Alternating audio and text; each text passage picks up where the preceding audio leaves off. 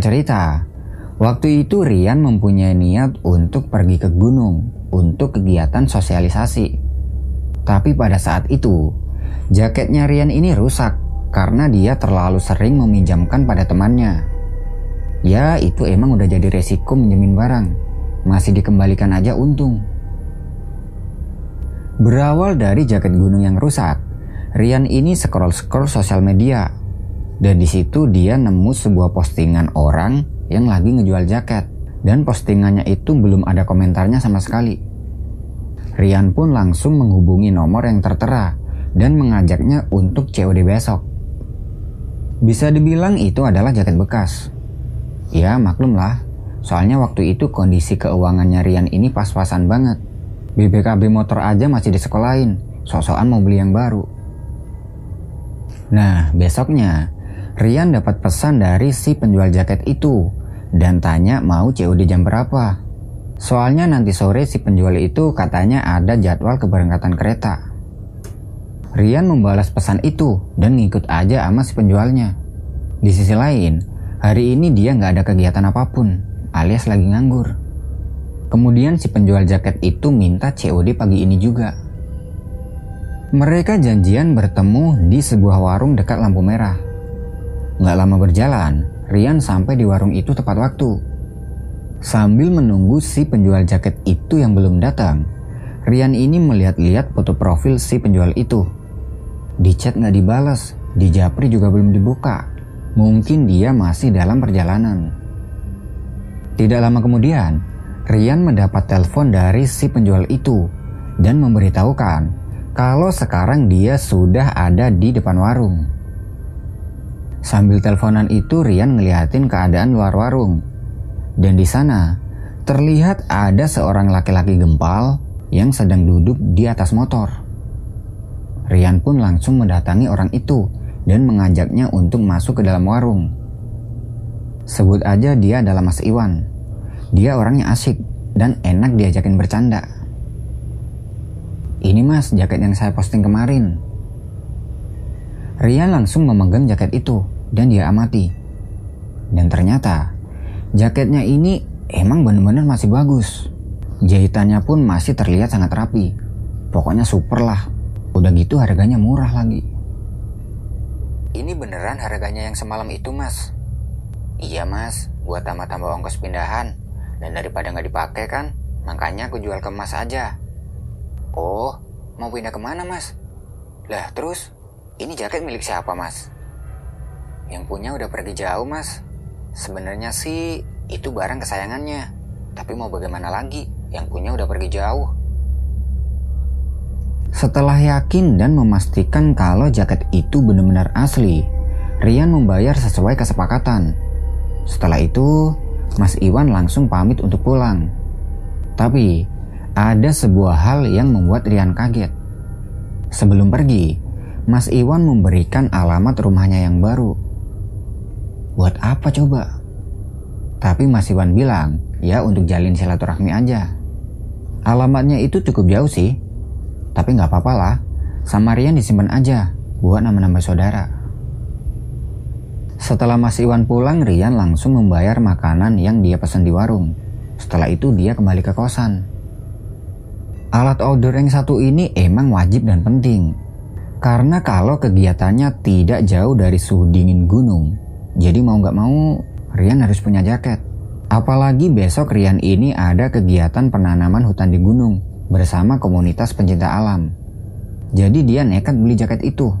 Ya walaupun murah. Sesampainya di kosan, Rian langsung mencoba jaket itu. Dan jaket itu masih sangat bagus, hangat, dan tanpa cacat sekecil pun. Ada sedikit pertanyaan di dalam benak Rian.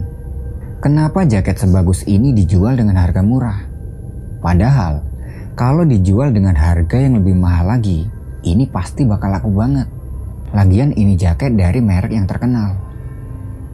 Belum selesai memikirkan soal itu, tiba-tiba dia mendapat telepon dari salah satu temannya. Sebut aja dia adalah Angga. Di dalam telepon, Angga mengajak Rian untuk berangkat duluan nanti malam dengan alasan untuk menemani seseorang, yaitu Pak Dayat. Beliau ikut mendampingi dan akan menyiapkan lokasi buat penanaman besok. Pak Dayat adalah penanggung jawab di acara tersebut. Tanpa keberatan Rian setuju dan mereka janjian untuk bertemu di base camp. Di dalam telepon itu, Angga juga meminta pada Rian agar buru-buru biar nanti nggak kehujanan dan juga jangan lupa membawa HT. Setelah selesai telepon, Rian langsung menyiapkan peralatan yang akan dibawa naik gunung. Satu tas berukuran 70 liter dan alat-alat camping sudah siap. Untuk logistik, nanti beli di jalan aja sambil menuju ke base camp. Singkat cerita, jam 3 sore Rian sampai di base camp dengan segala persiapan. Sampai di situ dia menghubungi Angga dengan tujuan ingin mengabarinya kalau dia sudah sampai di base camp. Tapi waktu itu nomornya Angga tidak aktif. Ketika sedang sibuk menghubungi Angga, Terlihat ada motornya Angga sudah terparkir. Rian kemudian mendekat ke salah satu petugas basecamp yang sudah dia kenal. Sebut saja dia adalah Bang Nono. Sampai di situ, Rian tanya, Angga udah naik belum? Udah tadi sebelum hujan. Tadi kamu ditungguin sama Pak Dayat. Oh iya, mau nyusul sekarang apa antar malam? Kalau mau aku temenin, tapi ntar ya setelah piket. Rian bilang mau nyusul. Lalu dia tanya lagi ke Bang Nono. Loh, emangnya mau naik juga bang? Enggak sih, tapi kalau mau naik ntar malam, aku bisa temenin. Rian bilang nggak usah. Soalnya, menurut Rian, si Angga paling ngecampnya antara pos 2 dan pos 3. Soalnya kemarin pas rapat, Pak Dayat sudah menunjukkan lokasi di situ. Kemudian, Bang Nono mengajak Rian untuk ngopi dulu di base camp sekalian nunggu hujannya reda. Dan menurut Bang Nono, hujannya ini pasti nggak lama. Soalnya beberapa hari terakhir, hujannya cuma sebentar-sebentar doang. Rian dan beberapa petugas basecamp emang udah akrab. Karena dia udah sering naik gunung lewat basecamp itu. Dan kalau sedang gabut, dia sering main ke basecamp. Jadi bisa dibilang, basecamp itu adalah rumah kedua bagi Rian. Rian meletakkan tasnya di dekat pos registrasi. Kemudian dia menuju ke dapur untuk membuat kopi. Setelah kopi sudah jadi, Rian ikut nimbrung bersama orang-orang basecamp yang sedang duduk sambil bercerita. Di sini Rian buka HP tuh. Dan terlihat banyak banget pesan balasan dari story tas carrier kecil yang sebelumnya dia posting. Dan kebanyakan yang membalas itu adalah teman-temannya cewek yang pengen ikut. Tapi Rian gak ngebales karena pendakian gunung ini bukan pendakian biasa, melainkan misi penanaman. Nah, ketika sedang asik ngobrol dengan orang-orang base camp, dia sampai lupa kalau HT-nya ini sedang terkoneksi dengan Angga. Di dalam hati itu Rian bilang ke Angga, Monitor, monitor, Afgan mau manggil garangan. Diterima nyet, ganti. Ucap si Angga dalam hati. Ya mereka berdua ini emang udah biasa bercanda. Nah melalui HP itu mereka saling bertanya posisi. Rian memberitahu Angga kalau sekarang dia sudah ada di base camp. Sedangkan Angga sudah berjalan dari pos 1 menuju ke pos 2 sama Pak Dayat. Angga menyarankan pada Rian agar berangkat besok aja bareng tim lain. Tapi Riannya nggak mau. Dia mau nyusul Angga malam ini juga tapi nunggu hujannya reda dulu. Akhirnya oke okay lah, obrolan mereka ditutup. Sambil menunggu hujan reda, Rian menghangatkan badan di depan perapian. Dan beberapa obrolan di situ mengatakan kalau mereka siap standby sebagai relawan untuk memastikan semua pendaki yang mau naik dan turun dengan selamat. Mendengar percakapan itu, Rian salut kepada para relawan basecamp. Karena mereka tidak memandang umur, agama, derajat, atau suku. Prinsipnya adalah menolong sesama manusia. Waktu sudah menunjukkan pukul 5 sore, tapi gerimis masih belum juga reda. Kemudian Rian membongkar tasnya untuk mengambil jas hujan dan termos kecil dan akan diisi air hangat untuk menghangatkan tubuh kalau nanti di perjalanan merasa dingin. Beberapa teman di situ menyarankan Rian agar berangkat besok aja bareng tim kedua dan rombongan komunitas. Tapi di situ Rian merasakan kalau Angga mengajaknya, pasti dia membutuhkan bantuannya. Setelah banyak obrolan dan meyakinkan diri, Rian putuskan untuk segera menyusul Angga dan Pak Dayat. Waktu yang diperlukan Rian untuk sampai di lokasi itu kurang lebih dua jaman lah. Setelah prepare untuk perjalanan, Rian membalut jaket barunya itu dengan jas hujan. Setelah itu Rian berpamitan dengan para relawan yang ada di base camp dan juga sama Bang Nono yang waktu itu dia lagi duduk di depan pos registrasi. Selangkah demi selangkah dia berjalan dan sesekali berhenti untuk mengatur nafas. Sambil berjalan, dia menghubungi Angga melalui HT untuk memberinya kabar kalau sekarang dia sedang OTW. Setelah menempuh kurang lebih 45 menit perjalanan, akhirnya hujan mulai reda dan udah hampir masuk waktu maghrib. Sambil berjalan di bawah pos 1 sering kali Rian ini memindahkan batu yang tergeser oleh air. Dan di situ dia bertemu dengan beberapa pendaki lain yang sudah turun dan mereka menyapa Rian. Mari bang. Oh iya mari mari. Oh iya bang, tadi ketemu pendaki yang udah diriin tenda nggak? Yang satu bapak-bapak dan yang satunya lagi masih muda. Oh iya tadi, saya ngelihat mereka udah diriin tenda di pos 2. Rian pun kembali melanjutkan perjalanan. Tidak lama kemudian, terlihat ada satu orang pendaki yang lagi jalan turun. Pendaki itu nyapa. Mari bang. Yuk mari mari. Pelan-pelan bang, jalannya licin. Jawab Rian. Tanpa menjawab, Pendaki itu langsung nyelonong gitu aja. Dan anehnya, gak ada suara hentakan langkah kakinya. Biasanya kan kalau orang jalan, ya pasti kedengeran lah suara langkah kakinya. Apalagi jalan yang dilewati saat itu basah. Belum selesai memikirkan soal itu, terlihat lagi ada dua pendaki yang lagi jalan turun. Dua pendaki itu bilang ke Rian, Mari bang. Oh iya, Tadi saya dapat pesan dari mas-mas dan bapak-bapak. Katanya abang udah ditunggu di sana dan masakannya udah mateng. Oh iya ya bang, makasih. Palingan saya sampai sana juga udah habis tuh makanannya. Jawab Rian dengan bercanda. Lalu, pendaki itu memberi info. Ya udah bang, semangat ya. Di atas jalannya nggak selicin ini kok. Iya bang, makasih. Eh, tadi temenmu jalan duluan. Kasihan loh, dia nggak pakai mantel, ntar kedinginan. Temanku. Temanku cuman ini aja bang. Lah, apa mungkin dia rombongan yang di depan ya? Bisa jadi.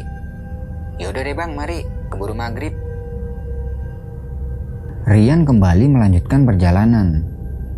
Pelan-pelan, dia berjalan melewati jalur yang sangat licin. Hingga akhirnya dia sampai di pos 1 bebarengan dengan suara azan maghrib dari kejauhan. Di pos 1 itu dia istirahat di bangunan shelter. Dia meletakkan tas dan membuka mantelnya. Dengkul kakinya terasa sangat dingin, tapi tidak dengan tubuhnya. Karena waktu itu tubuhnya sudah dibalut jaket barunya. Setelah itu, dia menggelar matras dan menunaikan sholat maghrib. Setelah selesai sholat, dia membuka termos kecilnya untuk minum kopi yang masih hangat. Headlamp dia gantung sebagai penerangan, lalu dia mencoba membuat api unggun di dalam shelter untuk menghangatkan kakinya. Di pos satu itu Rian sendirian. Lalu, terdengar Angga menghubunginya melalui HT. Tapi, suaranya Angga waktu itu nggak kedengeran begitu jelas, karena kemeresek. Rian mikirnya, mungkin Angga sama Pak Dayat ini lagi keliling untuk mengecek lokasi menuruni lembah. Makanya panggilannya ini jadi terhalang. Di situ Rian lanjut minum kopi. Dan gak lama kemudian, kedengeran ada suara langkah kaki pendaki dari atas. Setelah dilihat, ternyata ada satu pendaki wanita yang lagi jalan turun. Tanpa memakai penerangan, dia menghampiri Rian ke shelter. Permisi mas, ikut istirahat ya. Silakan mbak. Banyak sendirian? Enggak mas, temanku udah duluan. Loh, kok ditinggal? Temenmu yang mana? Tadi aku sempat papasan sama beberapa pendaki. Yang di depan, Mas. Eh iya, Mas. Aku ikut di depan api ya. Dingin, Mas. Silakan, Mbak. Oh iya, ini ada kopi. Monggo buat ngilangin dingin. Iya, Mas. Terima kasih. Sebenarnya Rian sudah menaruh curiga sama cewek itu. Masa iya malam-malam dia berani turun sendirian? Ya meskipun dia bilang ada temannya. Tapi masa iya sih dia jalan tanpa menggunakan penerangan? Rian terus mengamati gerak-gerik cewek itu. Dan seketika itu Rian fokus dengan jaket yang dipakai cewek itu. Ternyata Jaketnya itu sama persis dengan jaket yang dipakai Rian. Melihat itu Rian langsung bilang, Eh mbak, jaketnya samaan. Hehehe. Oh iya mas, ini jaket kesayangan. Penuh perjuangan ini buat belinya. Jawab cewek itu tanpa melihat ke arah Rian. Wah, sama dong kayak mbak. Tapi aku belinya second, soalnya kalau baru aku nggak mampu mbak. Iya mas, tapi ini punya aku udah basah. Tadi aku kehujanan, makanya ini aku di depan api. Soalnya ini dingin banget. Lah, banyak kedinginan. Ini aku ada emergency blank. Ucap Rian segera membuka tasnya dan mengambil plastik seperti aluminium foil. Lalu dia menyelimutkan plastik itu ke badan cewek tersebut. Setelah diselimuti, Rian coba memegang telapak tangannya. Dan ini aneh. Telapak tangannya itu terasa dingin banget. Mbak, dingin banget ya mbak? Iya mas. Jawabnya sambil menggigil kedinginan. Jaket yang dipakai cewek itu udah basah kuyup. Bisa jadi ini tanda-tanda hipotermia. Cewek itu cuman menggigil kedinginan. Kayaknya dia ini udah gak kuat. Rian coba ngajakin cewek itu buat ngobrol sambil dia ini membuka jaket yang dipakainya dengan tujuan untuk mengganti jaket cewek itu. Dia tidak memperdulikan dingin yang dirasakannya. Yang penting cewek itu tetap harus sadar. Ketika Rian sedang membantunya, cewek itu melirik ke arah Rian. Jaketnya benar-benar udah basah dan bahaya kalau masih tetap dipakai. Rian meminta cewek itu untuk mengganti jaketnya yang basah dengan jaket milik Rian. Setelah itu Rian menyelimutinya lagi dengan plastik di badannya. Bibir cewek itu terlihat semakin pucat. Antara panik dan tetap fokus, Rian mencoba menghubungi Angga melalui HT, tapi tidak ada respon sama sekali dari Angga. Di sini Rian coba memecahkan masalah karena melihat cewek itu benar-benar udah kedinginan di dalam shelter. Dia segera membuka tasnya untuk mendirikan tenda di dalam shelter. Untungnya, tenda yang dibawa Rian waktu itu adalah tenda yang berkapasitas dua orang, jadi bisa cepat buat didiriin. Dan malam itu, jalurnya di pos 1 ini sepi banget. Cuman ada Rian dan cewek itu doang, tanpa Rian tahu siapa nama cewek itu. Rian kemudian menuntun cewek itu buat masuk ke tenda dan menidurkan badannya, lalu diselimuti sleeping bag. Mbak, gimana? Udah mendingan? Tanya Rian dari luar tenda. Iya mas, dinginnya udah gak kayak tadi. Mbaknya gak bawa tas. Terus, alat-alat mbaknya siapa yang bawa? Temanku mas. Eh, iya mas, Terima kasih ya atas bantuannya. Iya mbak, nggak apa-apa. Yang penting banyak selamat. Kalau gitu turun besok aja ya mbak. Soalnya kondisimu sekarang kayak gini. Iya, aku ngerepotin ya mas. Enggak kok, nggak apa-apa. Ya udah, mbaknya pegang termos ini aja biar anget. Aku mau masak air dulu ya buat minuman hangat. Jelas Rian sambil membuka kompor dan memasak air. Cewek itu kemudian duduk sambil berselimut sleeping bag. Rian gak peduli dengan dingin yang dia rasakan. Yang penting cewek itu selamat. Sambil memasak air, Rian masih mencoba menghubungi Angga melalui HT. Tapi tetap aja nggak ada respon. HT kemudian diletakkan dan dia membantu cewek itu untuk menghangatkan diri. Kalau dilihat dari matanya, kayaknya cewek ini masih kuat. Dia bisa segera memulihkan suhu dingin yang ada di tubuhnya. Mereka berdua kemudian ngobrol-ngobrol, dan cewek itu bercerita kalau dia udah sering naik gunung. Sampai-sampai gunung ini pun dia udah hafal. Dan di sela-sela obrolan, cewek itu ngenalin dirinya. Dia adalah Nisa. Setelah air udah matang, Rian langsung membuat jahe. Setelah itu dia lanjut nemenin Nisa buat ngobrol di depan tenda. Tenda dipepetkan dengan shelter. Jadi posisinya sekarang tenda itu dekat sama api unggun kecil. Dan dari api itu Rian berusaha menghangatkan tubuhnya. Seringkali dia berpindah dari shelter ke tenda biar apinya ini tetap nyala. Sedangkan Nisa, dia masih dengan duduknya sambil mengamati Rian dan sesekali dia ini senyum. Mbak, ini ada kayu. Jaketnya mbak yang basah coba aku keringin dia di atas api. Iya mas, terima kasih ya mas. Jaket yang udah basah kuyup itu dibolak-balikan di atas api. Dan memang, jaket ini sama persis dengan jaket milik Rian. Tapi nggak mungkin kan pabrik cuma ngeluarin satu. Bisa jadi itu adalah sebuah kebetulan. Jaket itu kemudian digantung di atas api, tapi posisinya agak jauh biar nggak kebakar. Lalu Rian mendekat lagi ke tenda. Dan sepertinya Nisa udah tidur. Terlihat kecantikan gadis itu terpancar dan rasa kasihannya semakin keluar. Di sini Rian mikir, ini teman-temannya pada gimana sih? Kok tega banget temannya ditinggalin sendirian? Pikirnya dengan kesal. Melihat Nisa yang sedang tidur, Rian mulai merasa lapar. Sebelum masak, dia mengecek keadaan jaketnya Nisa untuk memastikan kalau jaket itu sudah teruap dengan sempurna. Terlihat waktu sudah menunjukkan pukul 8 malam. Dan Rian lupa kalau dia belum menunaikan sholat isya. Dengan beralaskan flyset, dia menunaikan sholat isya. Di situ Rian sholat dengan khusyuk. Hingga tanpa sadar, ada seorang laki-laki tua yang sedang duduk di sebelah api unggun buatannya tadi. Setelah selesai sholat, Rian berniat untuk menyapa laki-laki itu.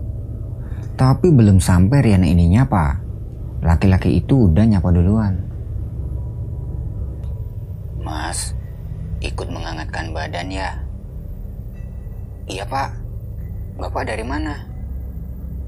Dari cari obat mas. Oh, kemalaman ya pak? Iya, tadi nunggu hujan reda dulu. Jawab laki-laki itu dengan singkat. Rian tidak menaruh curiga sama laki-laki itu. Karena memang banyak warga lereng gunung yang memanfaatkan kekayaan tumbuhan untuk obat-obatan. Apalagi di gunung ini masih banyak tanaman yang bisa digunakan sebagai jamu. Rian kemudian melanjutkan niatnya untuk membuat mie instan. Tapi, bapak itu menawarinya nasi bungkus yang terbungkus dari daun jati. Tapi Rian menolaknya karena dia mikirnya biar itu buat bekal si bapak aja, meskipun si bapak sedikit memaksa Rian untuk memakan nasi itu. Lalu, dari dalam tenda Nisa duduk dari tidurnya. Kemudian dia berucap, Mas, sini minyak aku masakin. Eh, iya mbak, mbaknya lapar juga. Iya mas, biar anget juga badanku. Jawab Nisa sambil meminta dua bungkus mie instan. Terlihat si bapak itu sedang fokus dengan api yang menghangatkan tubuhnya. Rian pun membantu Nisa di kompor depan tenda. Dengan cekatan, Nisa mengaduk-aduk mie rebus. Di samping itu Rian sesekali jalan ke jaket yang digantung di atas api. Dia bolak-balikan jaket itu biar cepat kering. Sedangkan si bapak ini cuma diem tanpa ekspresi apa pun. Dia cuma fokus melihat ke arah api. Nah, sambil membolak-balikan jaket itu, Tanpa disengaja Rian ngelirik ke arah si bapak. Dan Rian benar-benar kaget. Karena bola mata si bapak itu cuman kelihatan hitam doang. Gak ada putihnya sama sekali. Rian pun segera kembali ke teras tenda. Melihat Rian yang sedang kaget, Nisa coba menenangkan Rian dengan memberikan mie rebus yang udah matang. Mas, ini minyak. Makan dulu biar anget. Eh, iya mbak. Jawab Rian menerima nesting yang berisi mie kuah. Ketika sedang makan terlihat bapak itu berdiri dari duduknya dan pergi tanpa pamit. Setelah bapak itu pergi, Nisa banyak bercerita. Bahkan menurutnya, Nisa ini paham dengan gunung yang sedang mereka tempati sekarang. Nisa yang tadi kedinginan sekarang sudah kembali pulih setelah makan mie instan. Di situ mereka berdua bercerita hingga memecah kesunyian di pos 1. Nisa kemudian pergi ke dekat api unggun yang masih menyala di bawah shelter. Dan malam ini, Rasanya sangat panjang.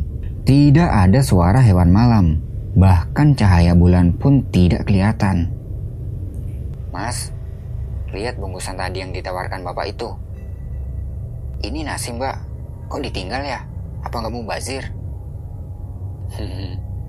Besok lihat aja mas. Jawab Nisa dengan senyum sinis. Belum sempat mencerna perkataan Nisa, Nisa membuka obrolan. Dia menceritakan kalau dia pernah benar-benar kedinginan hingga sampai pingsan. Tapi beda sama yang sekarang, karena sekarang dia ditolongin sama Rian. Di situ Nisa mengucapkan syukur dan berterima kasih pada Rian. Mendengar itu Rian cuma tersenyum. Dan sekarang gantian si Rian yang bercerita.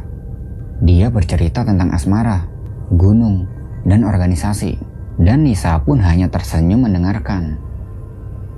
Nah, pas gantian bercerita itu, Rian terkejut saat Nisa bilang kalau rumahnya ini ada di kota X dan mempunyai kakak yang bernama Mas Iwan. Loh, kok sama kayak yang punya jaketku?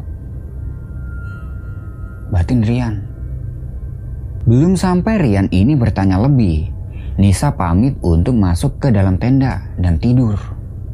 Karena malam udah larut, Rian mengiyakan. Kemudian dia merebahkan tubuhnya di atas flyset untuk tidur di luar tenda. Tapi saat itu Nisa menyuruh Rian untuk tidur di sampingnya.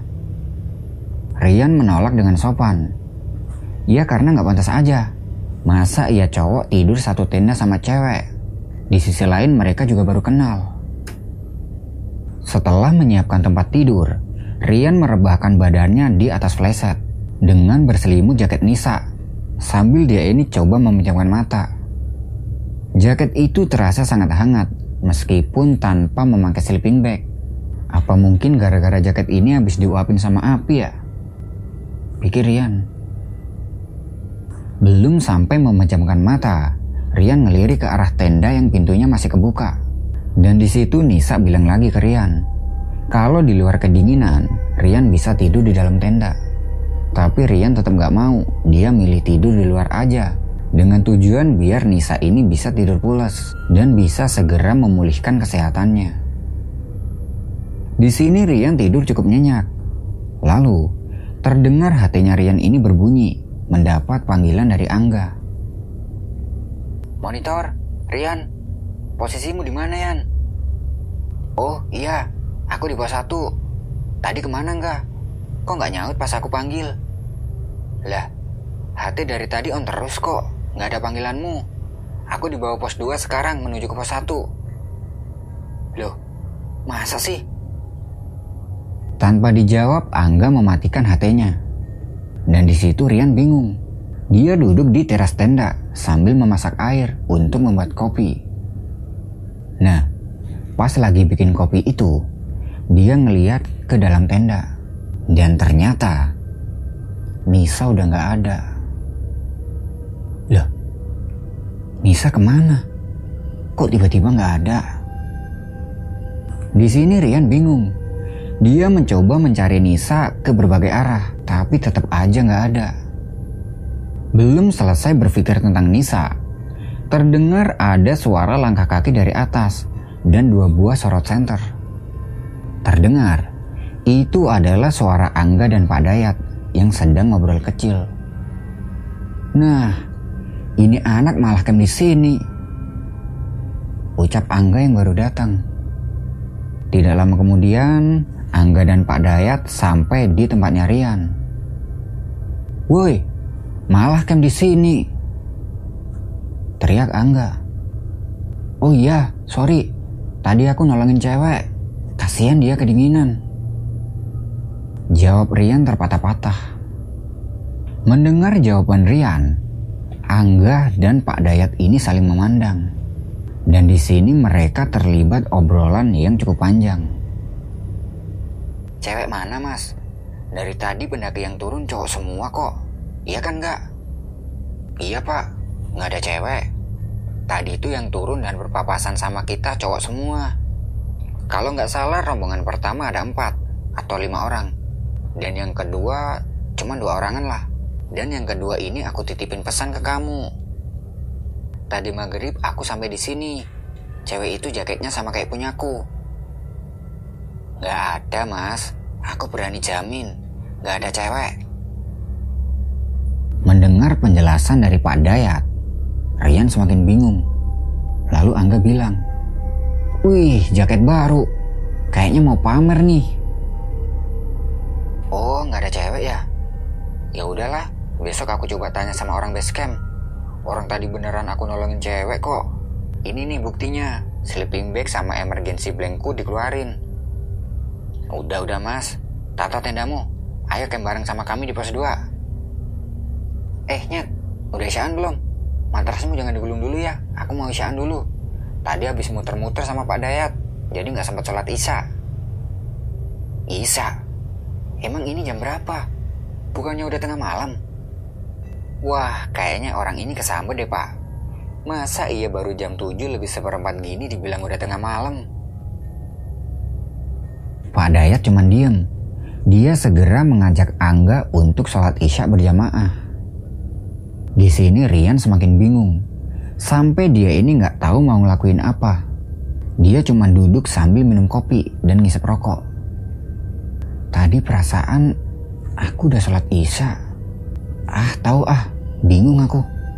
Oke fix, besok aku mau cari nama Nisa di base camp. Pastinya namanya udah kecatat di sana. Ucapnya dalam hati.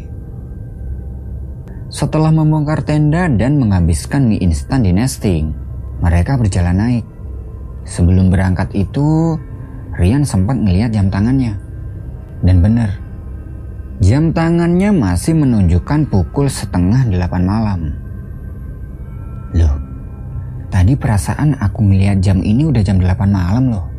Terus udah ngobrol banyak dan tidur juga. Harusnya sekarang ini udah jam 12 malam.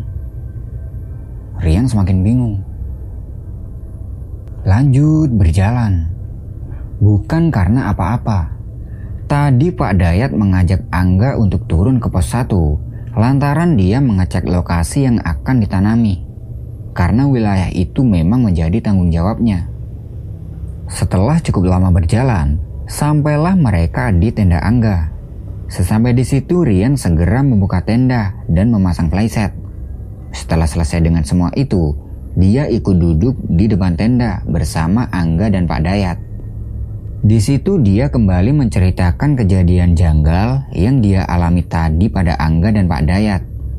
Karena memang tadi Rian sangat yakin kalau dia habis bantuin cewek yang sedang kedinginan. Setelah bercerita banyak, Angga menanggapi yang bener Yan. Tapi tadi nggak ada cewek loh. Semuanya cowok. Malahan kami dikasih roti sama mereka. Mas, hutan itu pintu dan semua dari segala macam ciptaan Tuhan. Jangan diperdebatkan. Yang penting masnya sekarang selamat. Sahut Pak Dayat dengan singkat. Mendengar ucapan dari Pak Dayat, Rian langsung nyebut. Astagfirullah, Iya pak, Alhamdulillah saya masih diberi keselamatan. ucap Rian. Rian cuma bisa minum kopi dan mengisap rokok sambil dia berusaha melupakan kejadian tadi. Tapi dalam hatinya masih bertanya-tanya. Jadi tadi Nisa itu nggak nyata ya? Teka-teki ini masih belum terungkap. Karena waktu itu sudah larut malam, mereka memutuskan untuk istirahat di dalam tenda untuk persiapan esok hari. Di dalam tidurnya kali ini, Rian gak bisa nyenyak kayak tadi karena di luar terdengar ada suara orang yang memanggil nama Rian. Mas, Mas Rian. Rian berpikir, ini suara kayaknya aku kenal. Oh iya, ini suaranya Nisa. Rian langsung membuka pintu tendanya dan terlihat Nisa sedang duduk di antara tendanya dan tenda Angga. Mas, ini kopinya udah matang. Ngopi sini dulu, Mas. Hmm, mbak, Mbak siapa? Aku Nisa, Mas. Sini duduk. Maaf ya, tadi aku tinggal. Eh, iya, Mbak. Jawab Rian sambil memegang kopi yang diberikan Nisa. Di situ mereka duduk berdua, dan Nisa bercerita panjang tentang jati dirinya.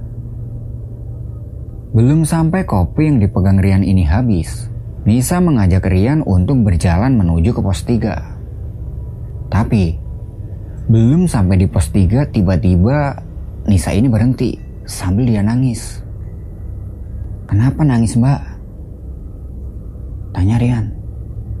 Di sini awal perpisahanku sama Mas Iwan. Jawab Nisa. Tek. Mas Iwan. Bukannya dia yang jual jaket? Rian yang masih belum mengerti, dia lanjut tanya. Berpisah? Berpisah gimana mbak? Masih dalam keadaan nangis, Nisa memegang kedua tangannya Rian dan telapak tangannya Nisa ini terasa dingin banget. Lalu dia mengajak Rian buat duduk. Nah, di situ Rian seperti kembali ke masa lalu. Dia melihat Mas Nono dan beberapa relawan lain sedang menandu seseorang. Terlihat juga ada Mas Iwan yang sedang berjalan turun sambil dia nangis. Ada satu orang yang sedang ditandu. Tapi Rian tidak tahu itu siapa karena seluruh tubuhnya diselimuti sleeping bag. Perjalanan mereka langsung diterima ambulan yang sudah menunggunya di base camp. Orang yang ditandu itu kemudian dimasukkan ke dalam mobil ambulans. Lalu ambulans itu pergi meninggalkan base camp. Rian cuma bisa ngelihat sebatas itu. Dan di sebelahnya, Nisa ini masih menitikan air mata. Rian masih belum paham dengan makna yang dikatakan Nisa. Sampai akhirnya, dia dibangunkan sama Pak Dayat untuk menjalankan sholat subuh. Huh, syukurlah kalau ini cuma mimpi. Ucapnya dalam batin. Sholat subuhnya Rian waktu itu nggak bisa kusyuk. Karena dia kepikiran tentang kejadian tadi. Setelah selesai sholat, mereka lanjut masak ditemani matahari yang mulai terbit. Hati mereka sudah sibuk dengan laporan dari tim yang udah siap nyusul. Titik koordinat dan lokasi sudah ditentukan. Hari itu, pertanyaan tentang Nisa udah Rian lupain karena dia fokus dengan kegiatan sama teman-temannya untuk menanam pohon. Singkat cerita, karena tim yang cukup banyak dan slot penanaman sudah penuh, Acara sore itu dinyatakan sudah berakhir. Setelah acara mereka berfoto-foto dan ngobrol satu sama lain untuk menyambung silaturahmi dan merencanakan hari untuk naik gunung lagi untuk melihat dan merawat bibit yang mereka tanam.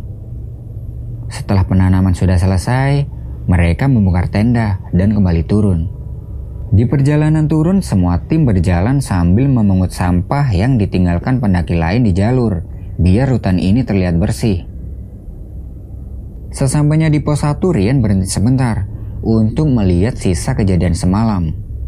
Dan di dekat sisa api unggun, terlihat ada segumpal tanah yang beralaskan daun jati, serta batang pohon kecil yang masih ada di situ. Rian langsung membersihkannya. Mungkin semalam Nisa ini sengaja masakin mie instan buat Rian, biar dia nggak dengerin ucapan dari laki-laki itu, dan agar Rian tidak makan tanah dan daun kering. Di situ dia juga membersihkan sisa api unggunnya semalam. Setelah itu, dia duduk sambil melihat ke atas dan berdoa. Untukmu Mbak Nisa, di mana pun kamu berada, semoga Tuhan bersamamu selalu.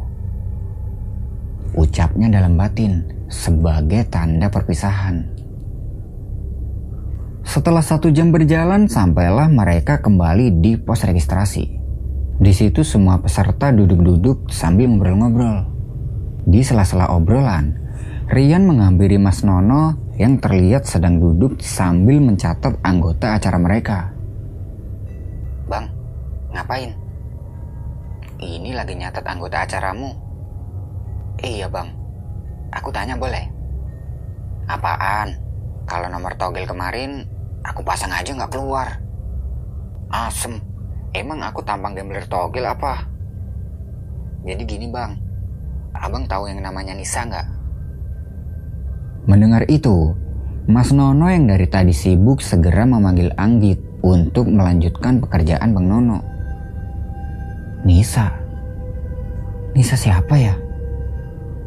Ini loh bang, yang jaketnya sama kayak punya aku. Bentar-bentar, kayaknya aku ingat. Jaketmu ini sama kayak jaket yang dulu pernah dipakai pendaki di sini. Nah, terus gimana bang? Tanya Rian. Cerita dari Bang Nono. Sebelum kejadian, ada empat orang yang meminta izin untuk pendakian.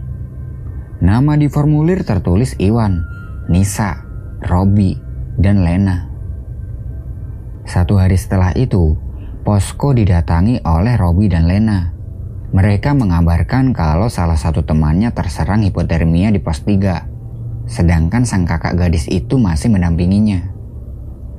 Mendengar informasi itu, tim segera diperintahkan untuk menyusul rombongan yang dilaporkan.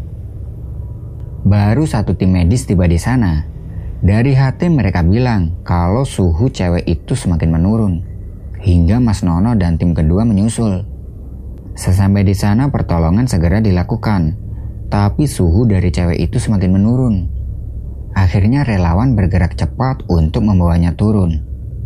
Sesampainya di base camp, ambulan sudah standby dan dilarikan ke rumah sakit terdekat untuk segera mendapat pertolongan. Tapi Cewek itu tidak beruntung karena dia mempunyai riwayat penyakit lain hingga akhirnya korban tidak tertolong. Mendengar itu Rian sedih. Terus, gimana sama Mas Iwan? Rian menceritakan kejadian semalam sama Mas Nono. Menurut Mas Nono, malam itu Nisa cuman pengen ngenalin dirinya sama Rian. Dan jaket yang dipakai Rian itu Emang bener jaket milik Nisa.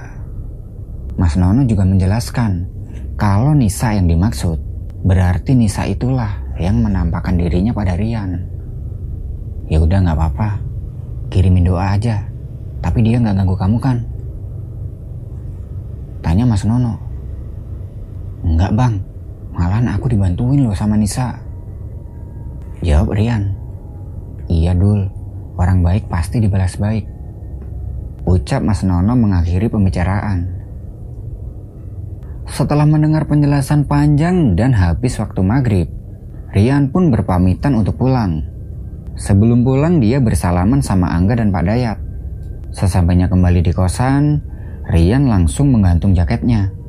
Dan aromanya pun masih tetap wangi, sama kayak sebelumnya. Karena capek waktu itu Rian langsung tidur dan mimpi tentang Nisa masih berlanjut. Rian merasa Nisa ingin membuka jati dirinya. Teka-teki yang masih belum sepenuhnya terjawab, Rian mencoba menghubungi nomor Mas Iwan. Dan dia juga nekat menemui Mas Iwan agar teka-teki dan pertanyaannya ini terjawab. Tidak lupa, jaket yang dia beli itu dia bawa. Jarak dari kosan ke rumahnya Mas Iwan lumayan jauh. Dia berangkat menggunakan jasa kereta api. Sesampainya di stasiun, Rian dijemput sama Mas Iwan dan diajak ke rumah kontrakannya yang baru. Di sana Rian dijamu selayaknya saudara. Nah, di situ Rian menanyakan teka-teki yang belum terjawab. Dan Mas Iwan pun bercerita banyak. Mas Iwan pindah karena dia masih meninggalkan kenangan dengan adiknya, yaitu Nisa. Beliau anak tertua dan hanya berdua. Sepeninggal orang tua, beliau menjadi tulang punggung. Sedangkan Nisa sendiri, dia adalah sosok penyemangatnya. Akan tetapi, kejadian itu mematahkan hati seorang kakak. Takdir berkata lain, Nisa berakhir akibat hipotermia di pendakian ketiga bersama kakaknya. Jaket Nisa pun masih dirawat dan dijaga dengan baik oleh Mas Iwan. Sampai datang waktu dia butuh uang, jaket milik almarhumah Nisa ini terpaksa dia jual dan Rianlah yang jadi pembelinya. Mendengar cerita dari Mas Iwan itu, Rian ini tersentuh. Jaket yang dia pakai itu langsung dia lepas dan dia kembalikan lagi ke Mas Iwan. Karena menurut Rian, jaket itu menyimpan memori banyak tentang Nisa tapi Mas Iwan gak mau nerima dengan alasan dia gak tega kalau harus terus-terusan ngeliat adiknya bersedih lantaran dia masih menyimpan jaket itu. Dia berusaha untuk melanjutkan hidup meskipun sekarang dia ini seorang diri. Melalui Rian yang merawat jaket Nisa, Mas Iwan lanjut berucap, seperti adikku almarhumah Nisa, kamu pantas merawat jaketnya. Nggak tahu ini adalah teka-teki baru atau gimana. Atau memang Mas Iwan sudah mengikhlaskan jaket itu pada Rian. Sore itu terjawab semua teka-teki. Kenapa Nisa ini sering banget datang ke mimpinya Rian? Karena jaket itu merupakan kenangannya sama si kakak. Dan karena jaket itu adalah hasil jerih payahnya sendiri. Dan dari jaket itu juga, Nisa bisa menyayangi barang kepunyaannya. Dari pertemuan Rian dan Mas Iwan itu, Rian menganggap Mas Iwan sebagai saudara. Dia mengucapkan terima kasih sama Rian karena sudah mau merawat barang kepunyaan adiknya. Setelah ngobrol panjang lebar, Rian pamit untuk kembali ke kosan dan jaket itu masih dia simpan sampai sekarang. Beberapa kali juga Rian kembali bersama Angga dan Pak Dayat ke lokasi penanaman bibit pohon yang sebelumnya mereka tanam untuk merawatnya. Rian juga menyempatkan naik ke lokasi yang pernah ditunjukkan Nisa untuk mengirimkan doa buat Nisa. Rian juga menceritakan semua kejadian itu pada Angga dan Pak Dayat dan mereka merasa bangga pada Rian. Pesan dari Pak Dayat yang masih Rian ingat. Amanah itu berat mas, tapi orang atau sosok yang mengamanahkan itu pasti sudah melihat bagaimana kamu menjaga sesuatu dengan baik. Jaket milik almarhumah Nisa itu selalu menghangatkan tubuh Rian di gunung. Dan dia merawat jaket itu seperti Nisa merawat jaketnya sendiri semasa dia hidup. Hingga sampai saat ini, Rian masih sering didatangi oleh sosok Nisa. Sebagai gambarannya, Nisa ini adalah wanita yang sangat cantik dan periang. Entah korinnya almarhum Nisa ini masih menempel atau gimana, tapi setidaknya Rian bangga sudah memiliki jaket itu.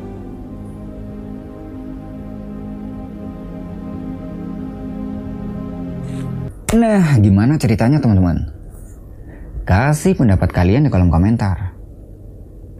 Oh iya, Buat teman-teman yang punya pengalaman mistis ketika pendakian ataupun di tempat lain dan ingin di-share di channel ini, teman-teman juga bisa kirimkan ceritanya ke email di bawah ini. Terima kasih sudah menonton. Gua Vidi dan sampai bertemu di video berikutnya.